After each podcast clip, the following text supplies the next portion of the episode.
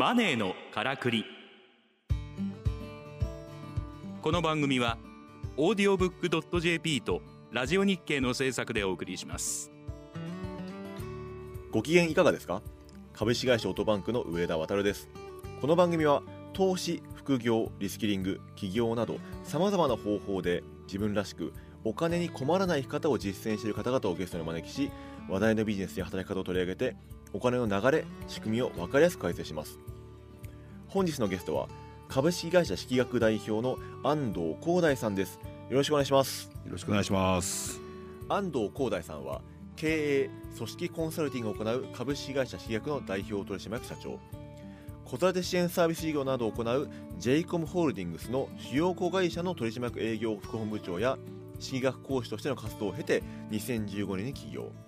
2019年には創業からわずか3年11ヶ月でマザーズ市場への上場を果たし私学を広めることで人々の持つ可能性を最大化するを起業スローガンとして4000社以上の組織改革を手掛けられています。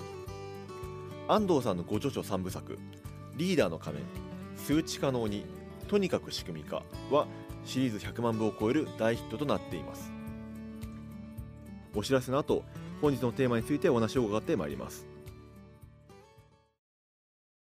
さて安藤さん、はい、今回ですね伸びる人の共通の型数値化っていうテーマでですねお話を伺っていきたいと思うんですけども、はいはいはいはい。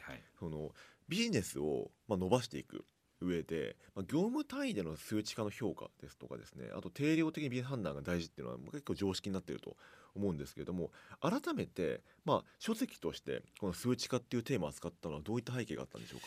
そうですね。やはり多くの会社でこの数値化っていうところ特にこう評価における数値化っていうところから目を背けてる会社が非常に多いなというふうに思ってまして、うんはい、やっぱその数値化ってなんかこう厳しいように見えますけど、うん、ちゃんと事実をつかむというか、うん、ちゃんと事実を自分が認識できるっていうためのツールだと思ってますんで。その事実と向き合うっていうことができてない、あの組織とか、その働くビジネスマンが非常に多いなと思って、まあこういうテーマにしたという感じですかね。事実を的確に表現するのは数字であるっていうそうですね。的確に表現するかつ、うん。はい、成長っていうのは、うん、自分の不足に向き合うってことなんで、はい、要は数値にしたら不足が明らかになるわけ確かに。だからその、うん、それができるのが数値化だということですね。って、うんうん、いうことは優しく優しいようで、定性的に数値にせずに不足を伝えるってことは、部下が不足に向き合わなくてもいいってことなんで。なのでその成長から逃げれるというか、うん、っていう状況を作っちゃうっていう感じですかね。逆にそれも部下の成長を当然促せないし。促せないですだからね僕らよく言ってるのは、はい、その式役で目指すべき組織運営は、うん、一人一人が頑張らざるを得ない環境を作ると。頑張らざるをなるほど、はい、いうことを言ってまして、これ結果的に頑張らざるを得ない環境を作れば人間誰しも成長するんで、でそのための頑張らざるを得ない環境を阻害している要因っていうのが、まああのそういうことだと思うんで、だからそういうのをなくしていくための一つがやはりこの数値化っていうのはもう必須だということですかね。はい、この数値化っていうのは基本的にあらゆるものは数字表現できるはずであるっていう思想ですよね。そうですね。はい。あのあらゆるものはその例えばあらゆるものは数値で表現できるっていうことの一つの根拠としては、うん、どんな仕事であっても期限が存在するんで確かに、はい。うん、期限という数値だけはどんな職務においても必ず表現できるんですよね。おっしゃる通りですね。だからその、うん、あの数値化できるということを言ってますね。はい、期限内にちゃんとやったかどうか。そう期限内にだ、例えば誰から誰から承認を得れるかとか、うんうんうんまあ、それそれそれでも十分な数値化された評価だと思うんで、はい、はい、や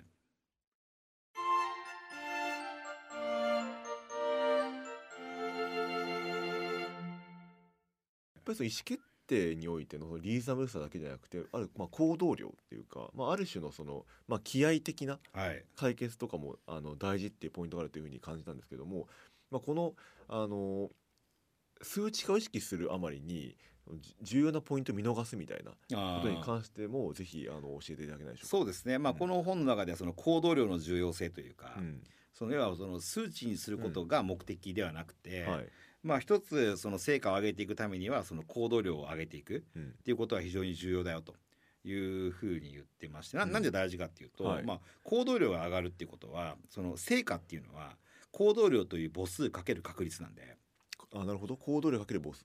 かかける確率。ですよね、っうん。ていうふうにななってます。うんで確率っていうのは例えばその商品力であったり、あとはその人のスキルであったり、あとはお客様の環境であったりっていうのが確率の要素で入ってくると思うんですけど、これって確率って当然ね成長していかなきゃいけないんですけど、うん。今月から来月に大幅に変わるかっていうとそうじゃないじゃないですか。うんそうですね。ってなってくると業績を安定させようと思った時には、母数である行動量っていうのはしっかり、うん。あのできないと、うん。業績安定してこないし伸びてこないんですよ。うん。だからとにかくそのこの行動量が落ちないように、あの管理してうん。いかなきゃいけないんですけど、うん。これ人間の一つのその錯覚というかこれもですね、中にできる限り少ない行動量ではい。成果を上げた方が得だっていう認識があるんですよね。あー。まあありますよね。省エネ的な。省エネで。ねありますね。でもこれもさっきの母数かける確率の理論で言うと、にうん。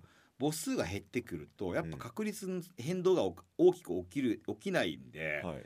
やっぱ成果減っていくんですよ。うん。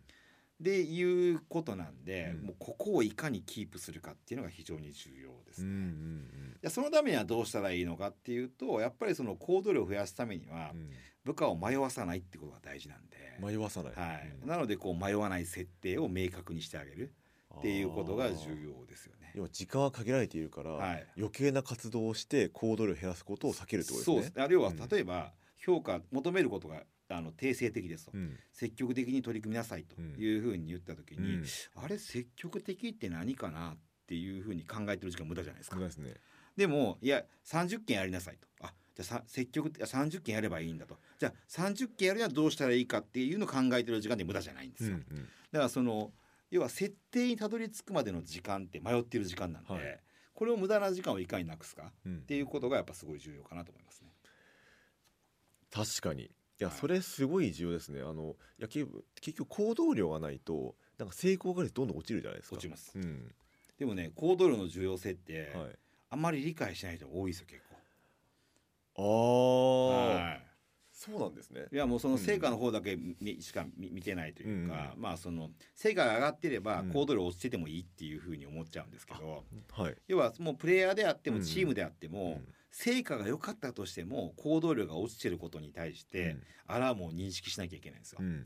でついつい経営陣もうん。数字が良ければ行動量がちょっと落ちてても OK にしちゃうんですけど、うん。それ23か月の遅行指数なんで、うんうん。落ちてると必ず成果も下がってくるんで、はい。そこをちゃんと管理できてるかどうかっていうのはすごい重要ですよね。確かに。はい。行動量の管理確かにそうですね。はい、ら僕らも常にウォッチしてますそこは、うん。はい。まあ、最重要指数って言っても過言じゃない最重要指数で、はい。うんぱりそれなんかもう役所ごとに変わるわけですよね。こうどういった行動量なのまあかっていううそですね、のは、うん。はい。まあ、特に営業なんか分かりやすいですよね、まあ確かにアポ取った感はい、じみたいな、で母数の訪問量っていうのが落ちてくると、うん。まあ、やっぱ2 3その次そよくてもですね、はいやっぱ23か月後必ず落ちてくるんで。まあ、当然そうですよね。だって受注率がありますもんね。そうです。数が増えない受注しないですもんね、はい。うん、いやそれでも心心理ですね心理なんですけど、うん。意外とねあのあなんていうんですかね。あの軽く扱われるというか、うん。はいまあ、確かにその受注率をそもそも上げるとか解約率を下げるとかいうのって大事ではあるんですけど、はい。そもそも母数を増やせばそれも含めてねあのより良い成果に生まれ解決していくわけなんで。ていうのと、うん。その受注率を上げようと思った時に、何が必要かっていうと練習が必要なんですよ。うん、要はその上手くならなきゃいけないじゃないですか。そうですね。ででも仕事ってうん。給料払ってるんで、あんま練習に時間費やせないですよね。ああなるほど。はい、じゃあ仕事における練習って何かってやっぱ本番なんですよ。だからこれも確率上げるためにもはい。行動量なんですよ。うん。だからもう全てそこに詰まってるんですよね。なだからるほど意外とシンプルで、あのそこさえ上げてれば、うん。まああのある程度良くなるはずですよね。うんまあ、本番の、まあ、本番イコール最高の練習なわけなのでそこで結果を出すようにしていくと成果も上がるし確率も上がってくるはい行動力が低い人ってそう本番の練習ができないってことですね。練習の数も減っていくんで、うん。どんどん確率も下がっていくんですよ。そうですね。そりゃね実力落ちますよねそうですなるほど、はい。い、や真理ですねそれははい。本当に、まあ、そういう意味だとまさにその売上っていうのが、まあ、ある種目先の数字はい。とした時に、そのまあある種その行動量とは未来の数字に当たるっていう。まあまあそううですね、まあまあもも目先の数字だだけじゃなくて、未来の数字まあどっちもに影響しますけどね、うん。はい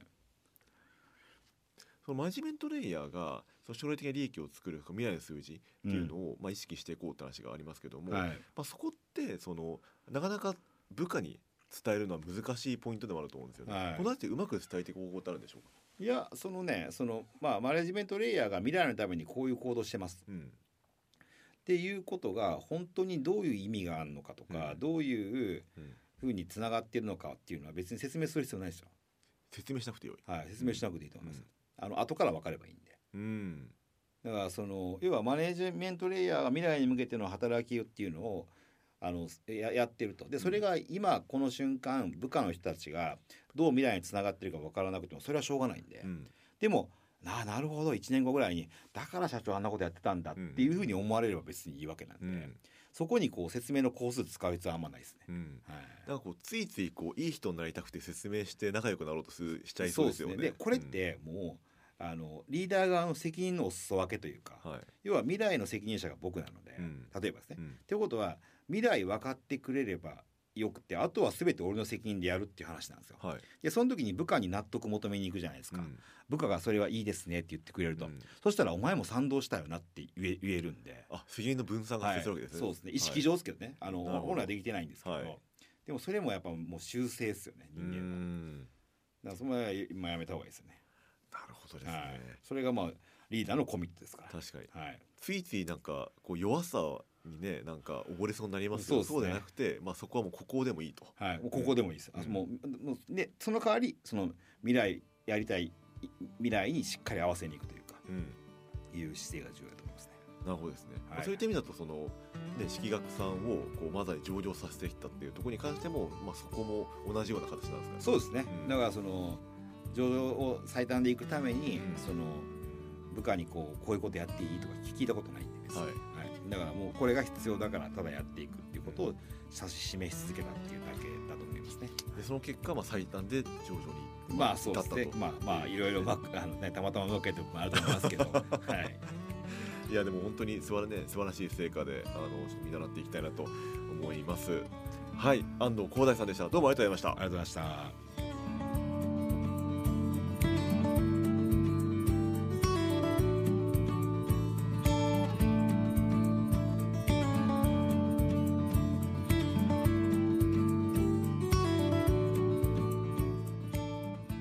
マネーのからくり。オーディオブックドット JP とラジオ日経の制作でお送りしました。番組はポッドキャストによるアーカイブ配信を行っております。詳しくはラジオ日経のサイトをご覧ください。ラジオ日経マネーのからくりで検索するとトップに表示されます。